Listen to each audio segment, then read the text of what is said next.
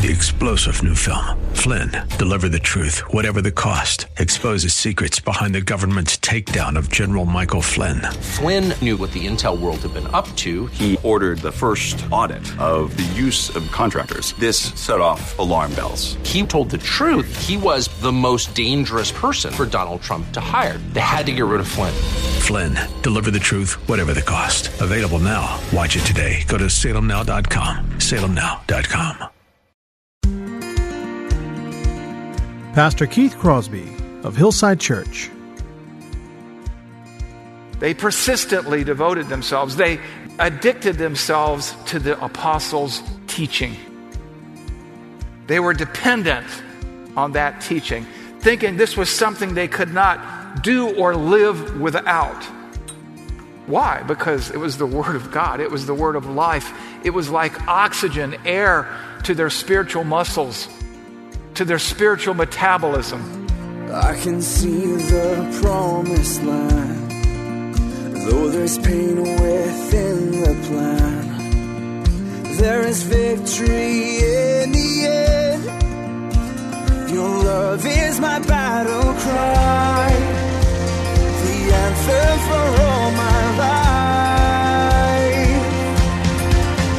Every giant will fall the mountains will move. Every chain of the past you've broken into. All the fear of the lies we're singing the truth that nothing is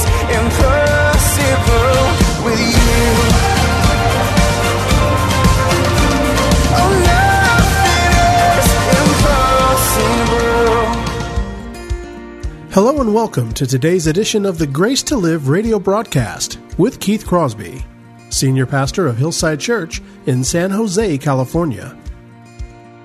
We are so blessed by each and every one of you for choosing to spend time with us today studying God's Word.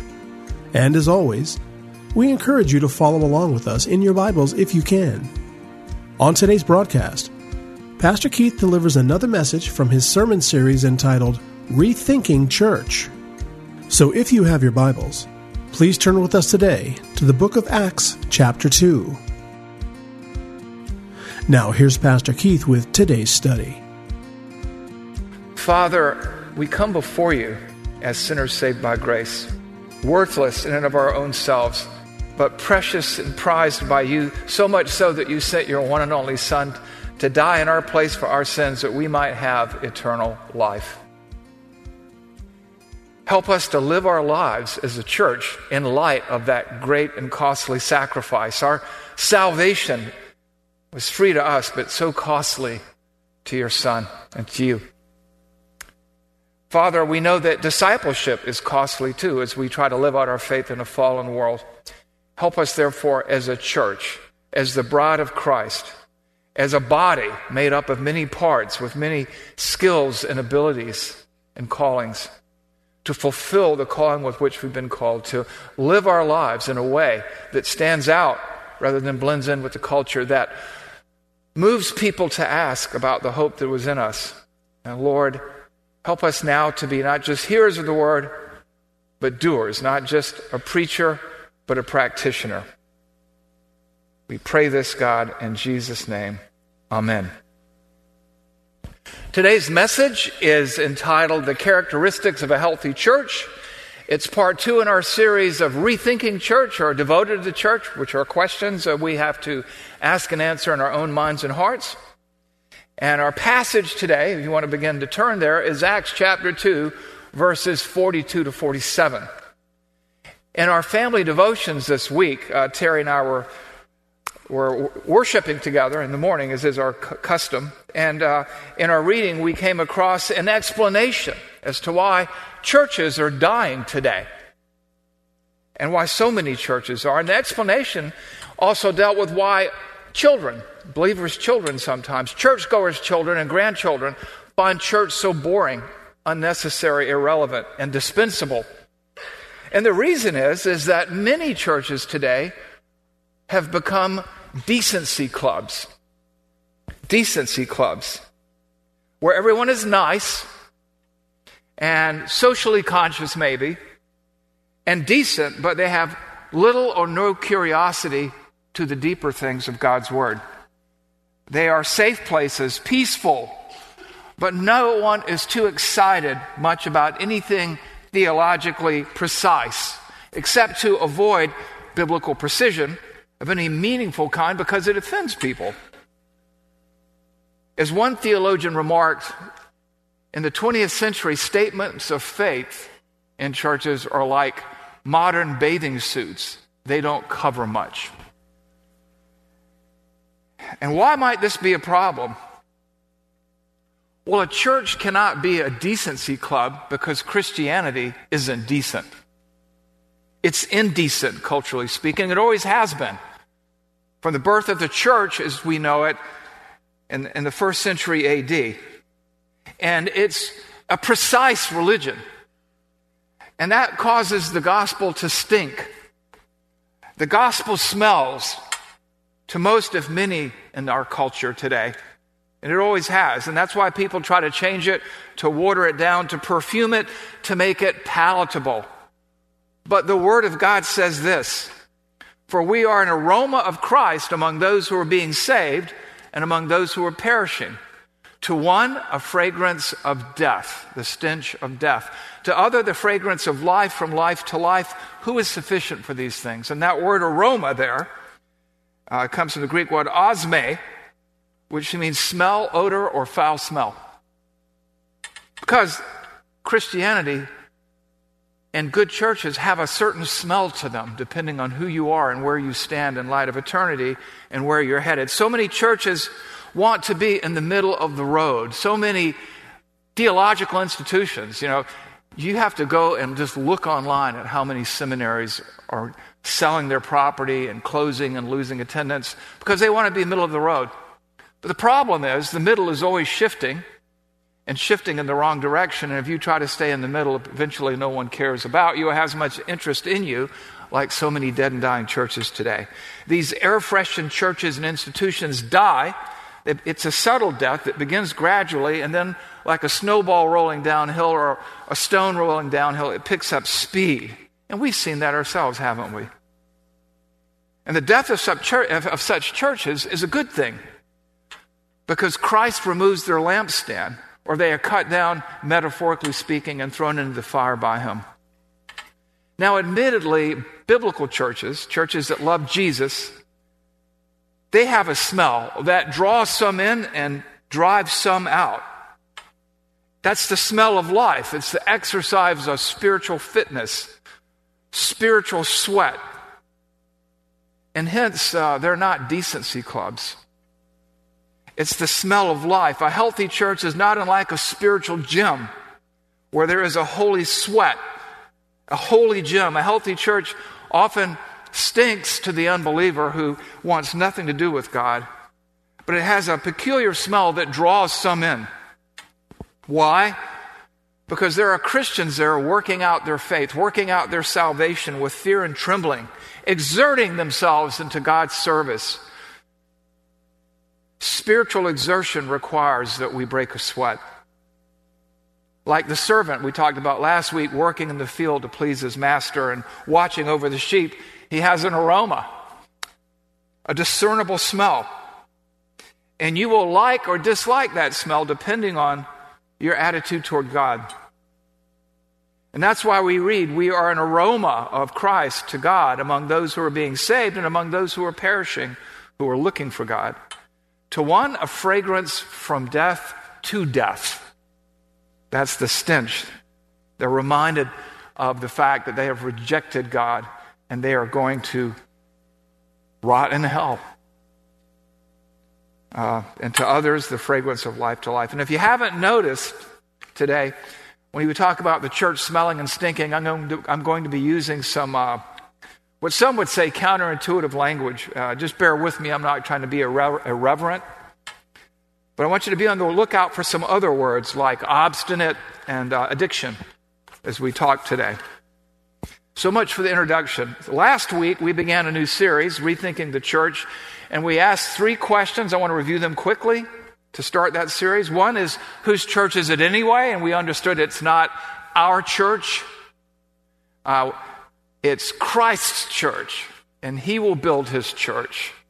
And the gates of hell will not prevail against it. And because he's the builder, we should follow his design and not meddle with it. We cannot improve on his design. He doesn't want or need our gimmicks. He wants our obedience, our submission, our sweat. Secondly, we ask, well, just what is the church? And we describe the church using the Word of God as an intimate relationship, like husband and wife, between the bride that is the church and Jesus Christ. It is the body of Christ, made up of different kinds of people, different parts, different members that belong to the body. The body doesn't belong to them. And then we ask a third question Is the church a Christian club or an organization? And we said no, it's an organism.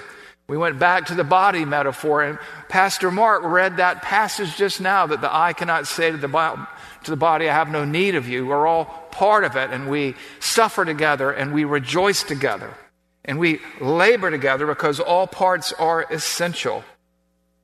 And this body, this church, is composed of called out ones, ecclesia, ekkaleo, ek, the preposition that means from, and kaleo, to call, the called out ones who have been raised up for a particular time, for a particular reason, in a particular place, for a particular calling. That's why I'm always saying, you've been raised up for such a time as this. That's what the church is. And we talked about the fact, too, that ultimately your view of the church the church is uh, disposability. The church is, uh, can I fit the church in my schedule? Your view of the church reveals your view of Jesus. If the church is dispensable, if the relationships there can be put on hold, that's your attitude towards the groom, the husband of the church, Jesus Christ. If you can take or leave church, if you can eh, you know, it's raining today and you're here today and I'm grateful for that. That reveals how you really honestly see Jesus. So, we continue to talk about today what does a healthy church look like? And today we're going to derive and distill three characteristics of a healthy church, regardless of its size, wealth, prestige, or privilege. We're going to look to Acts chapter 2, 42 to 47. And with these three characteristics, we'll see them expressed in many wonderful ways within the text. So, what I want to do is to unpack this so that you can understand what makes a healthy church and personally pursue such things as a part of the body of Christ. So, Acts 2 42 to 47. The context is, of course, Peter's Pentecost sermon in verse 41, it says that 3,000 souls were added that day and received baptism, right? And so we come to verse 42. And they devoted themselves to the apostles' teaching and the fellowship, to the breaking of bread and the prayers, and all came upon every soul. Why was that? Because they had just been delivered from death into life. And they devoted themselves to the apostles' preaching, teaching, and the fellowship, to the breaking of bread and the prayers, and awe came upon every soul. And on top of this, many wonders and signs were being done through the apostles. Verse 44 And all who believed, all who truly believed, were together and had all things in common and they were selling their possessions and belongings and distributing the proceeds to all as any had need. There's a sacrificial giving and living. Verse 46 And day by day, daily, attending the temple together and breaking bread in their homes, they received their food with glad and generous hearts, praising God and having favor with all the people. And the Lord added to their number day by day those who were being saved. Well, there's a lot going on here. And we won't be able to get to all of it today. But what we're going to see here is a fervency that you don't see so much these days in the Western church, particularly the American church. It's almost an addiction, an obstinate devotion, a dogged commitment to Christ, and therefore his church. Again, these, this was not a decency club. These people were going to be persecuted. I got to read this again. And they devoted themselves to the apostles' teaching and the fellowship and to the breaking of bread and the prayers, and all came upon every soul. Many wonders and signs were being done through the apostles. And all who believed were together and had all things in common, and they were selling their possessions and belongings, distributing the proceeds to all, as many as had need. And day by day, attending the temple together and breaking bread in their homes, they received their food with glad and generous hearts, praising God, having favor with all the people. And the Lord added to their number day by day those who were being saved. So let's consider Let's consider that first characteristic of a healthy church, and that is devotion.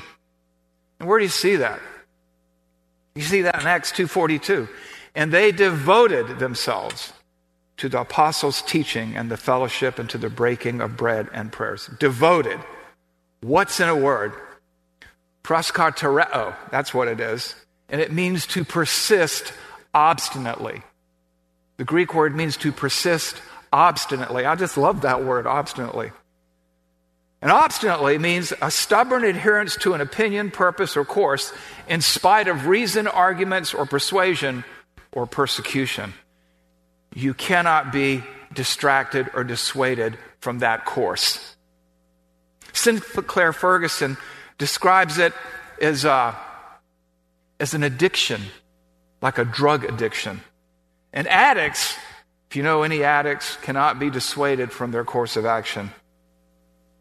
You think of uh, the parable where the kingdom of God is like a treasure that a man finds in a field, and he sells all that he has to buy the field. The value of Christ and his church, devotion. The word there also uh, in Afrikaans is uh, which means like a pit bull latching on, it cannot be pried off. That's the sense here, a dogged devotion. This devotion is expressed in a healthy church in a number of ways. Look with me here at 242a, devotion to the teaching. And they obstinately devoted themselves, they persistently devoted themselves, they doggedly devoted themselves, they addicted themselves to the apostles' teaching. They were dependent on that teaching, thinking this was something they could not do or live without. Why? Because it was the Word of God. It was the Word of life. It was like oxygen, air to their spiritual muscles, to their spiritual metabolism. Well, let's notice a couple of things here. Grammatically, they devoted themselves. Subject, they, the people of God, Action verb, devoted. Devoted to what?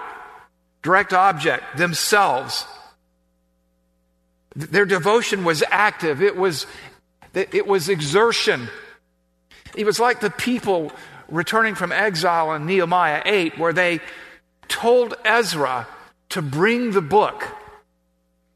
They met as one man in the temple the men, the women, and all who could understand and they said, Bring the book, please. I remember. I remember I spent some time at a, at a Bible college, Tangintebu Theological College in Tarawa, in the, in the, in the Republic of Kiribati, it's spelled Kiribati. Uh, and after a sermon, uh, the head man in this village would stand and he would repeat from memory before his people, after hearing the I-Matang, that was the visiting white man, um, preach, he would review the points of the sermon from memory, verbatim. And this chief, if you want to call him that, was setting an example for his people. He showed how he valued the teaching. He labored at listening. He expended energy. He sweated it out. And a healthy church is like that. It's devoted to the teaching, like that head man. He didn't want his people to forget what they heard as they left. He didn't sit there. He didn't want his people to listen passively. And so he exemplified what he wished what he desired for them, what he practiced himself. And that's like a healthy church. It actively clings to values, hungers for the teaching so that they can apply it. They are devoted to the teaching. They are addicted to God's word. They are obstinate in their focus. And the question is is that us? Is that me? Is that you? Here's another aspect devotion to the fellowship. Call that verse 242b. And they devoted themselves to the apostles' teaching and the fellowship.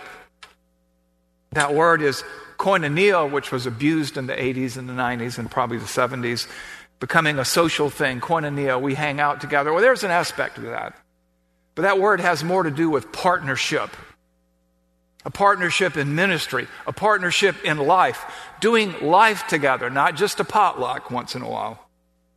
There is a social aspect to it, but these people were drawn to one another they were like minded. They were partners in ministry. And being together was important.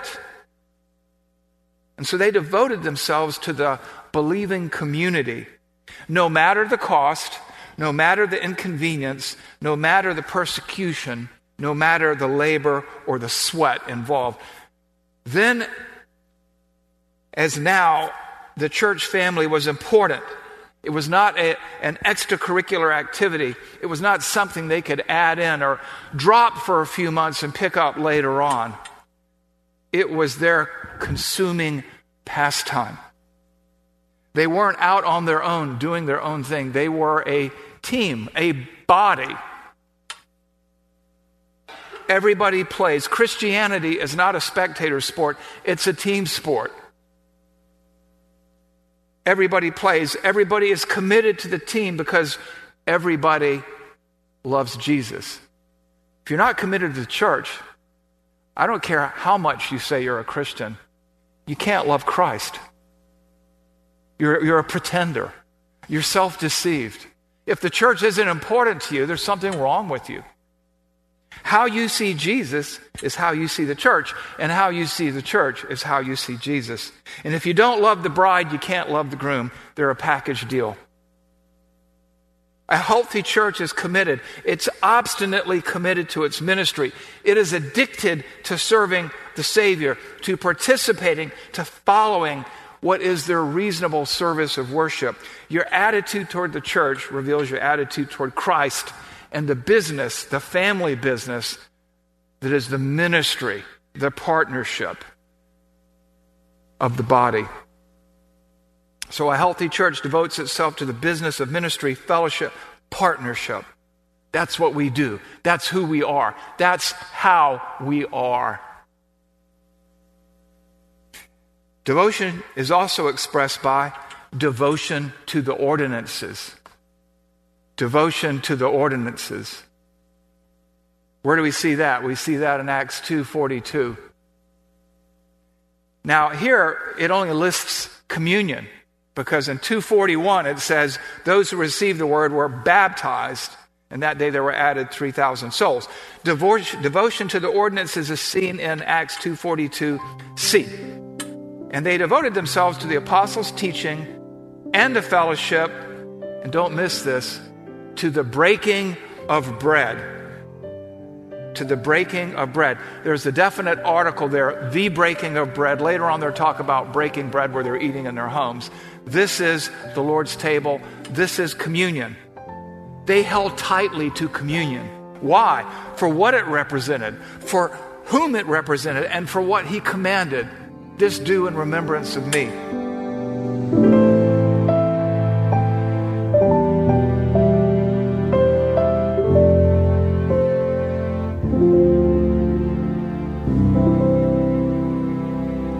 Pastor Keith Crosby on today's edition of Grace to Live. We are so blessed that you've chosen to spend time with us today studying God's Word. And if you'd like more information on Pastor Keith or Hillside Church, here's how you can connect with us. Our mailing address is 545 Hillsdale Avenue in San Jose, California, 95136. The church office telephone line is area code 408 269 4782. And you can connect with us on our website, which is gracetoliveradio.org. There you can check out archived messages of past sermons and also listen to Pastor Keith's weekly blog. And please remember that the Grace to Live radio program is a listener supported ministry outreach of Hillside Church if you'd like to partner with us financially. Again, all of these things are available to you on our website, gracetoliveradio.org. Also, I'd like to remind you that Pastor Keith and the staff here at Hillside always look forward to hearing from you. So if you'd like to drop us a note, you can email us here at keith at hillside.org. Well, we hope that you'll join us again next time for Grace to Live. But until then, I'm your host, Kevin Reeves, and on behalf of Pastor Keith and everyone here at Hillside Church, it is our prayer that the Lord will richly bless you. And thanks for listening.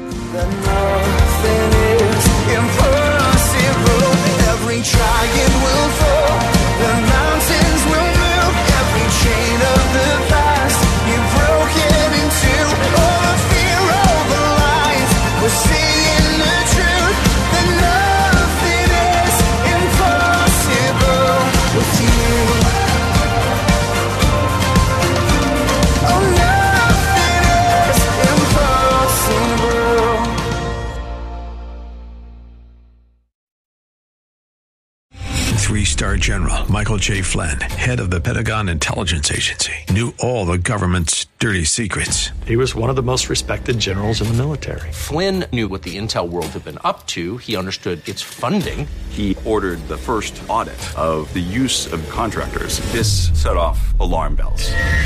The explosive new documentary, Flynn, Deliver the Truth, Whatever the Cost, uncovers the facts behind this scandal. Flynn told the truth. He was the most dangerous person for Donald Trump to hire. I find out the worst enemy that I'm going to face in my life is right here in America. They took my assessment and they wanted me to change it. And I was like, I'm not changing it. They had to get rid of Flynn with in depth interviews, archival footage, and never before seen personal records of the man behind the headlines. I just felt like I was drowning. Flynn, deliver the truth, whatever the cost. Available now. Watch it today. Go to salemnow.com. Salemnow.com.